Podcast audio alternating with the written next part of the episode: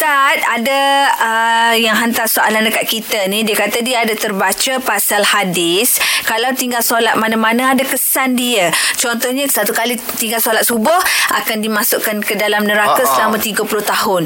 Bersama eh dengan ribu tahun di dunia. Uh, lepas tu kalau contoh lagi, meninggalkan uh, apa, solat zuhur pula, dosanya sama seperti membunuh seribu orang Islam. Yo, kau tu bersama eh, bersama eh tu Ustaz. Baik, uh, berlega dalam masyarakat kita. Mm-mm. Bahkan kadang-kadang jadi modal ceramah bagi apa ustaz-ustaz tertentu yang mm-hmm. bukan bidang apa mengkaji hadis, mm-hmm. dia pakai pukat rimah je. Mm-hmm. Jadi apa yang berlaku ialah sebenarnya hadis tu hadis palsu. Oh.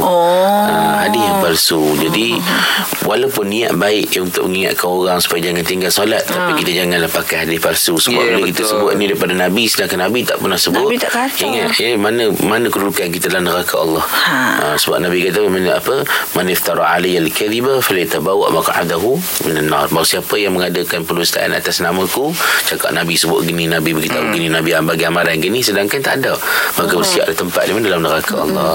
Jadi dalam pada niat kita baik untuk mengapa menggalakkan manusia supaya hmm. uh, penjaga solat, hmm. beri amaran jangan tinggalkan solat, gunakanlah hadis-hadis yang hmm. sahih, hadis hasan kan. Hmm.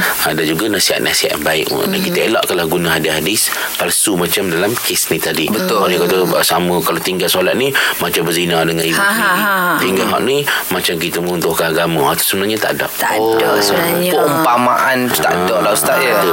Tak boleh. Tak, tak boleh lah meh. Macam tu jangan cakap lagi. Senang cerita kot mana pun tak boleh tinggal solat. Wajib. Wajib semayang tiang agama. Betul. Okay. Faham Ustaz. Ustaz.